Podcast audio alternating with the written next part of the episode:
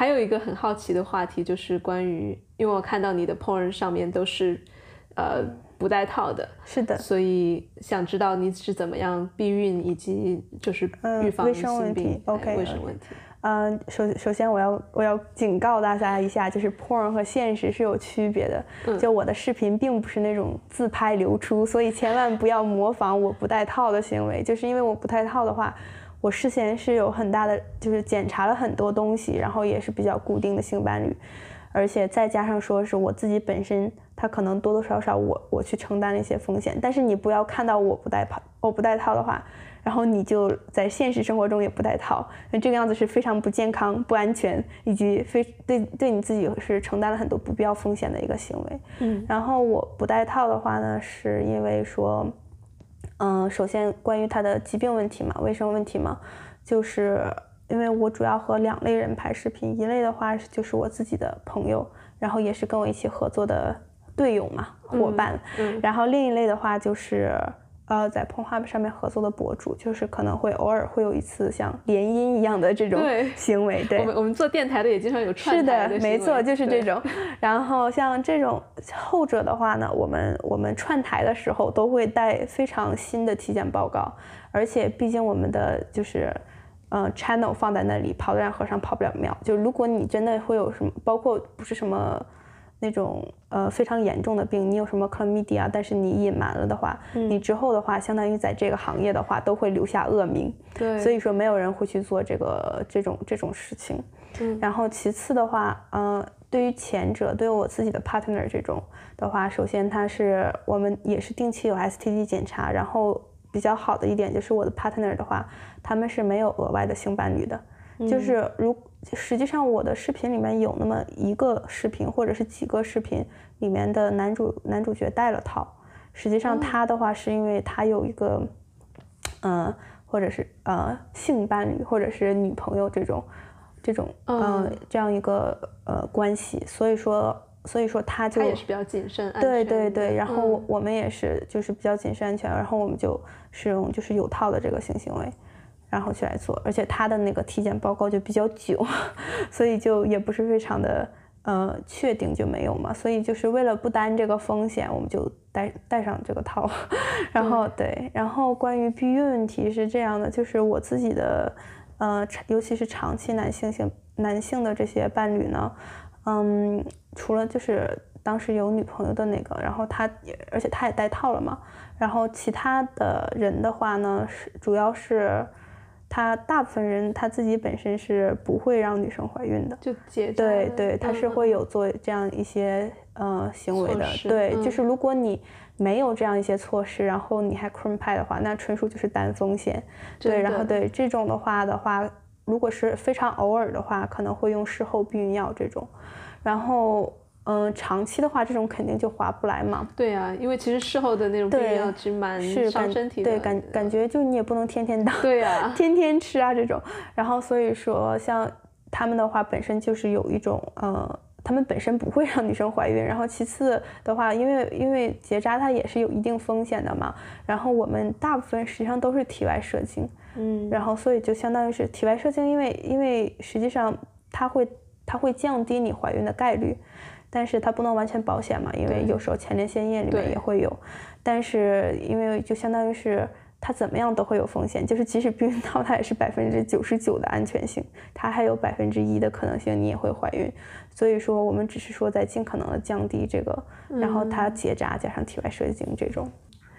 哎，你刚才提到跟其他博主合作，你能讲一下这个过程大概是一个什么样的？流程嘛，就因为我自己是一个内容创作者者，所以我其实觉得我们相当于是同行，我一点不觉得性工作跟我们这个工作有什么区别，所以我就很好奇一些很具体的那种很 technical。对，首先我们就是一般认识的话都是在 Pornhub 上面认识，然后合作的话就是看你你们的风格呀什么的。其实合作整体上来说是一个非常。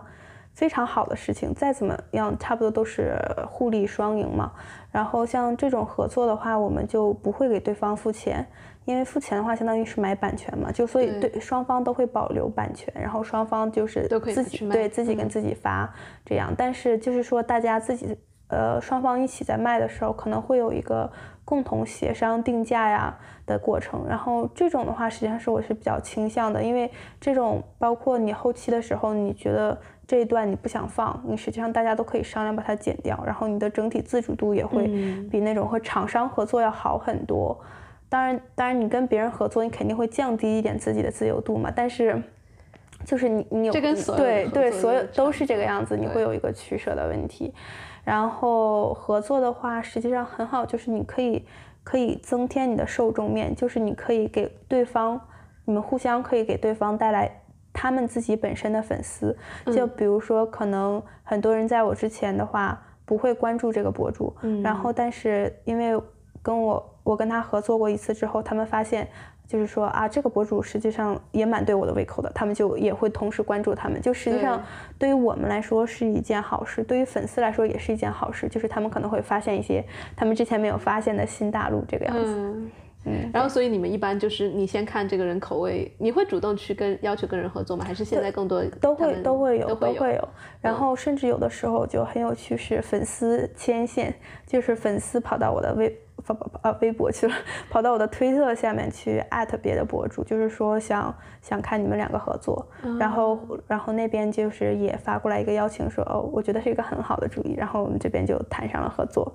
或者说是像之前在 PornHub 上面的话，也会有一些嗯，你可能会收到别人的邀请，或者是你也会给别人发一些邀请，就包括像我自己 浏览。看 porn 的时候，我看到一些就是我很喜欢的小姐姐，然后也会去，也会就很想合作啊。就是实际上，porn 给了我一个机会，就是让我有机会能够和我自己感觉很喜欢的女生，对，就是这种跟和我自己的性幻想困觉这种，嗯，对，就感觉还是 哎，所以你喜欢什么样的 porn？实际上，嗯，对我自己来说，我的话。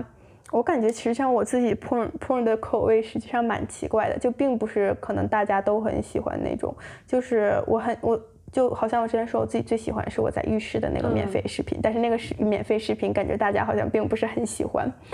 然后我然后我自己个人比较喜欢亚裔的女孩子，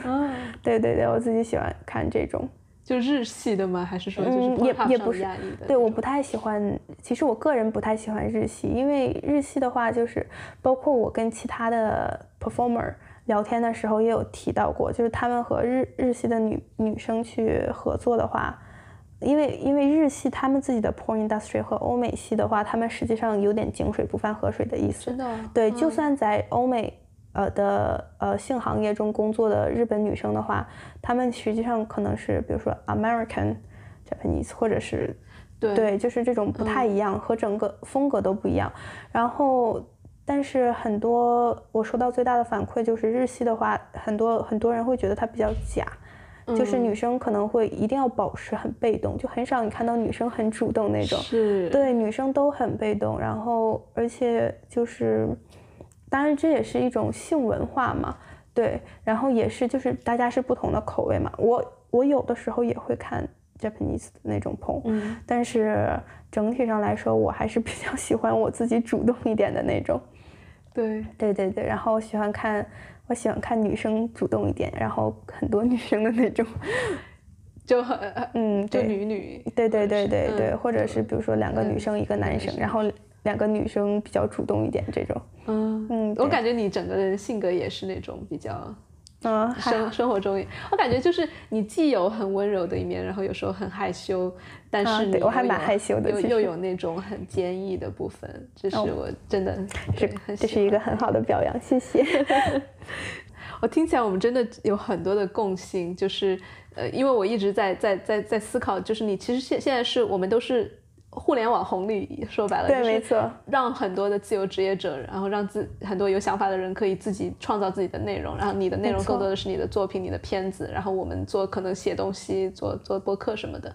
我觉得就是其实听下来就是一个很很自然的这样一个不同的行业选择，然后又又是我们都都没有去选择朝九晚五，就你没有去选择厂商，然后我没有去上班，是的，没。错，就就很多的。是对，因为我就很真的很想，就是跟大家澄清一件事情，有很多人跑过来跟我说，说你怎么能就你这样做是在鼓吹开放性产业？性产业很黑暗的，你怎么能开放性产业呢？但实际上问题就是，你能告诉我哪个产业是不黑暗的吗？就没有，你找不到的。对啊，你想九九六公然违反劳动法的一个事情，到现在没根本得不到解决。我甚至很多朋友他们上班上的很抑郁，其实我也感觉很很心痛的一件事情。但是没有办法，就整个行业都是这个样子。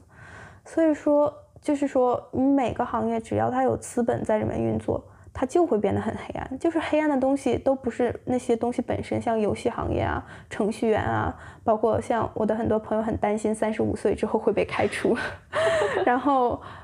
包括新产业，它只是说因为它的资本的介入，所以他的这个逐利的行为会造成他很黑暗。但是如果你把这个东西刨去的话，它本身实际上所有行业的本质都是一样的，都是你在用身体的某一部分去做某一些特定的行为。然后去交换你的金钱。然后去维持你的生活这个样子，我感觉整个对我来说更多也是，其实都是换交换时间，就是你花一定的时间，没错，就是交换时间，就是所有的钱到最后都是换时间，换时间，没错，是。但是我又很怕大家来杠我，所以我再再跟大家澄清一下，不要来特意曲解我的意思，我没有想任何上纲上线的意思。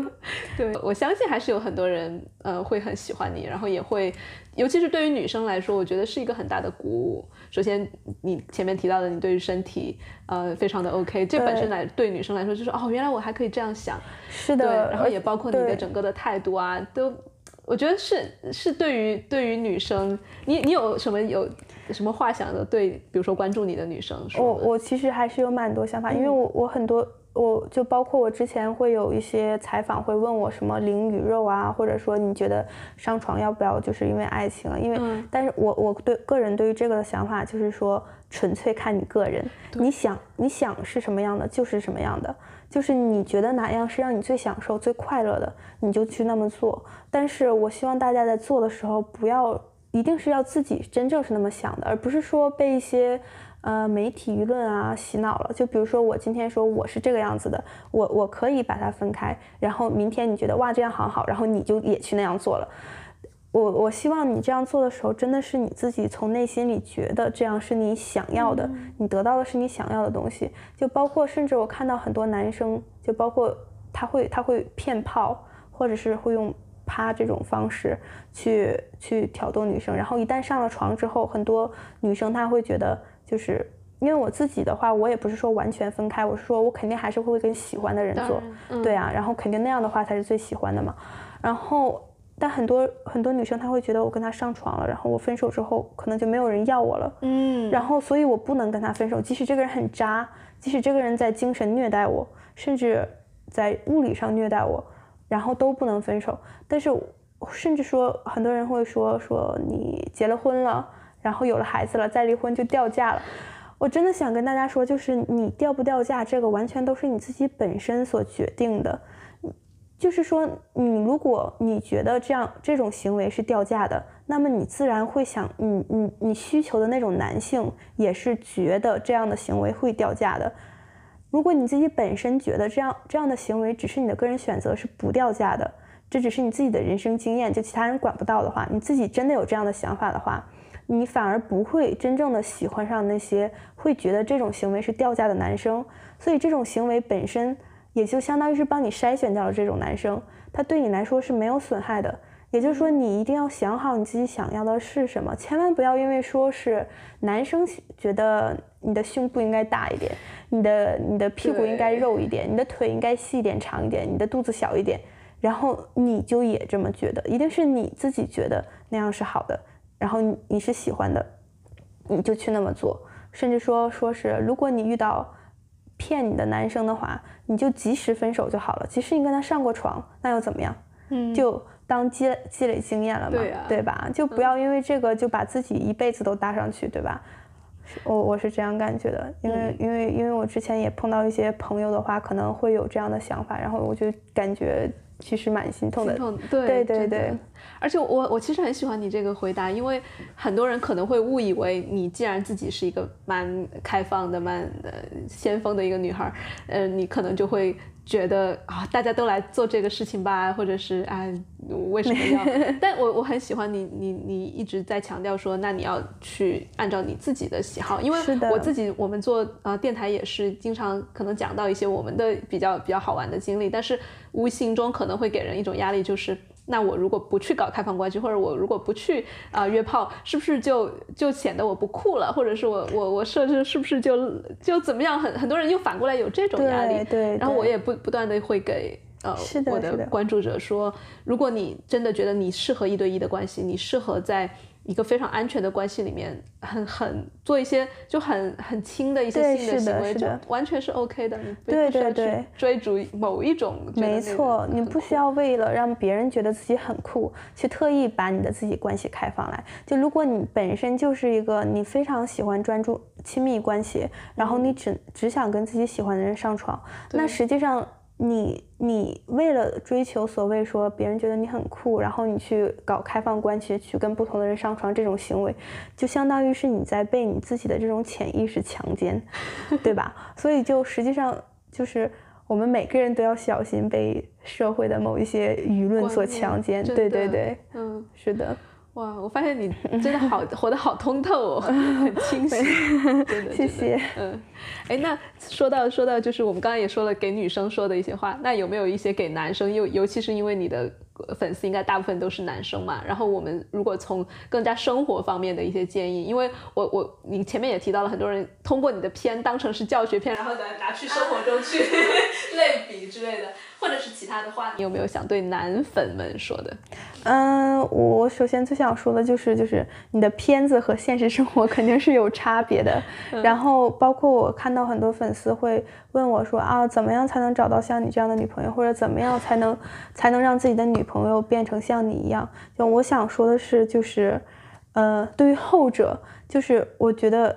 如果对方是接受的情况下，那他本身是他自己本身改变的这样一个过程，然后你去刻意的改变他，或者是你也想通过营造一个像我一样的状态，然后甚至去刻意的去拍摄这种视频，实际上是一种非常不道德的行为，而且是很不尊重女生的行为。就是说，你只有在尊重女生的情况下，女生才能尊重你。就很多人会听到这个问题好气哦，就是对我怎么样可能让我的女朋友像你一样？就是你有把你女朋友当成一个对啊，当成一个人人吗？而且当成一个你、你爱她，就是她是她是一个独特的人，她不是刘月，她不是对啊谁，然后她就是一个，她是我其实很，我其实其实个人我是不太，我是不喜欢这种问题的。嗯然后，但是我只能说是从尽量好的方面考虑，他可能是想表示说是啊，他很喜欢我这种，我只能从尽量好的方面考虑嘛。然后我只是想，嗯、对他们说，像比如说是很很多人看到。嗯、像我之前合作的一个博主，他实际上他他的视频里面经常会是有很多女生，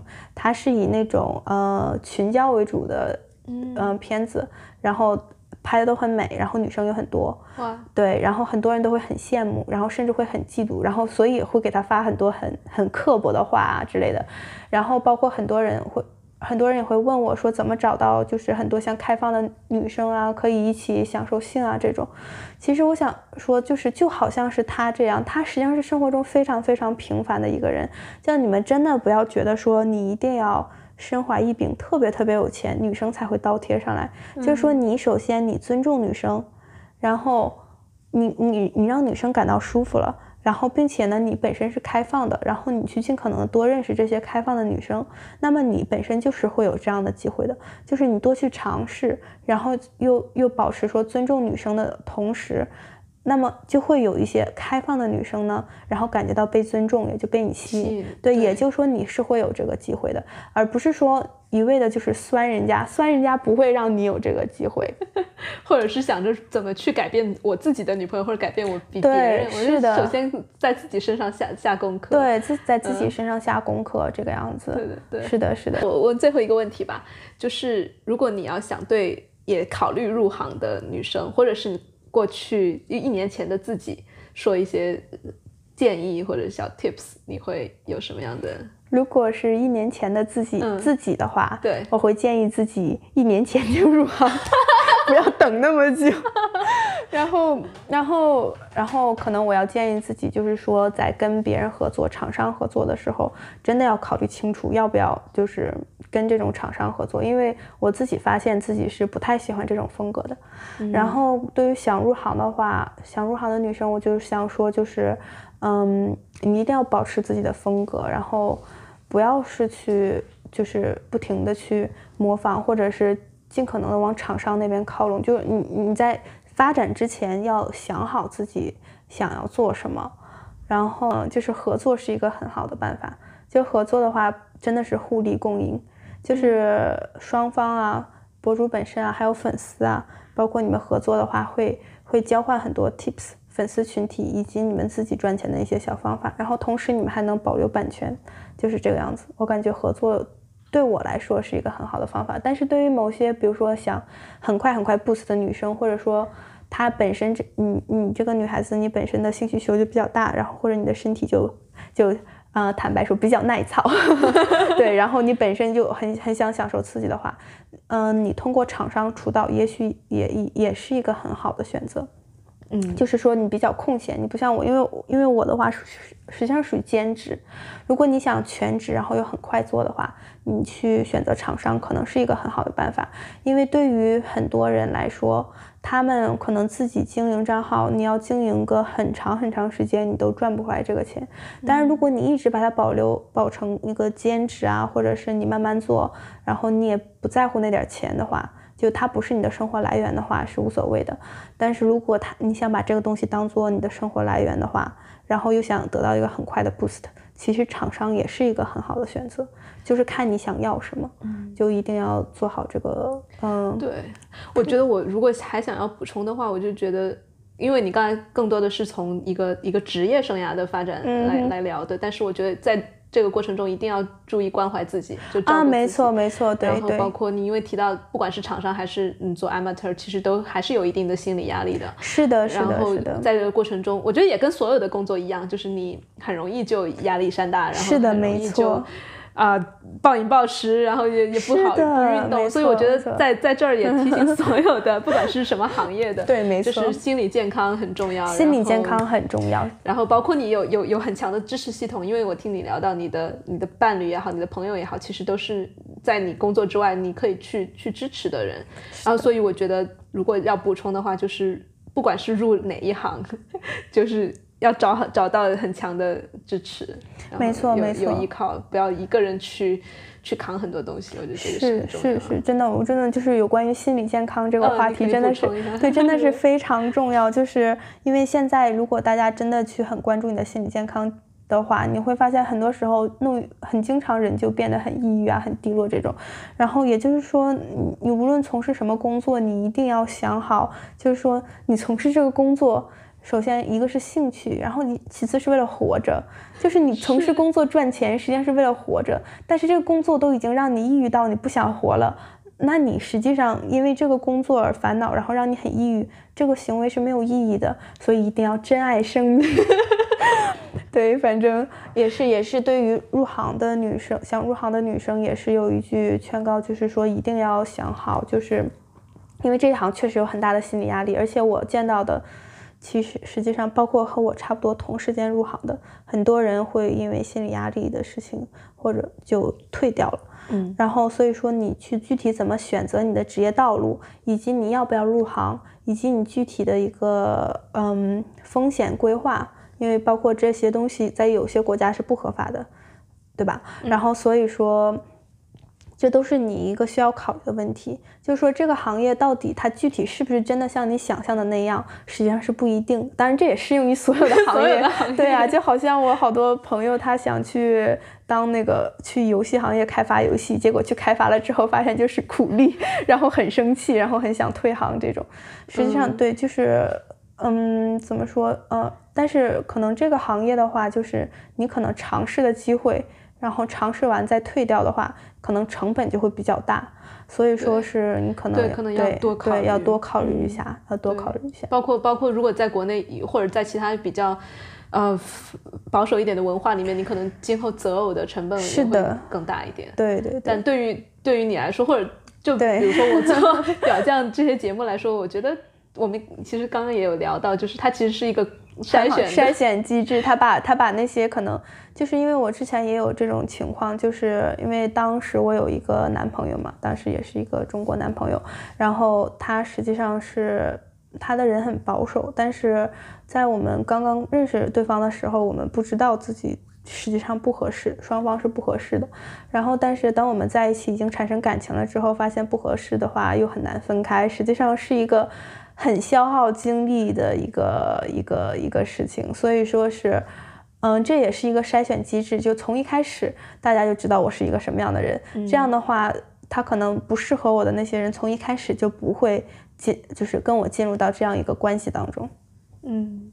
对，我觉得这也解答了，就是很多人会有那种。不知道哪来的担忧，说从事了这行的人就就嫁不出去啊，或者是就找不到人。我觉得正好是相反，相反的，大家反而嫁嫁完了之后就就就是大家都知根知底嘛，不存在那种婚后生活不愉快，然后发现婚内偷情出轨。实际上你想一下嘛，就是很久很久以前，但是这句话现在已经不适用了。就是说，对很久以前对中国女孩，就是国际上一直有一个描述，就是说是就很奇怪，就嗯，你可以就是嫁了一个人之后发现不合适离婚，但是你不能睡了一个人之后发现不合适分手，就是很久很久之前的一个，好像是对很久之前，但是现在肯定已经不不适当了嘛。所以现在我我感觉，嗯，对于大家对我的择偶的担心，就是说，我觉得，嗯，我我在此之前。我就发现这段感情是不合适的，然后总比我开始之后，嗯，这段感情开始之后发现不合适的分手要好的很多。对对，对我来说是这样。觉得可能会筛掉，就数量会少，但是那个是少的数量里面可能更合适的人，对，本身就是我不想要的那些少的数量。好吧，那我也祝你 择偶成功 谢谢。好，我们今天聊了好多，但是有点意犹未尽，但我们。就先在这里呃结束，然后好的，也祝呃刘烨今后那个片子大卖，然后有呃更多的合作的机会，然后有更成为真正的 国际巨星，希望如此，也希望你 电台越来越好。谢谢谢谢，拜拜。拜拜。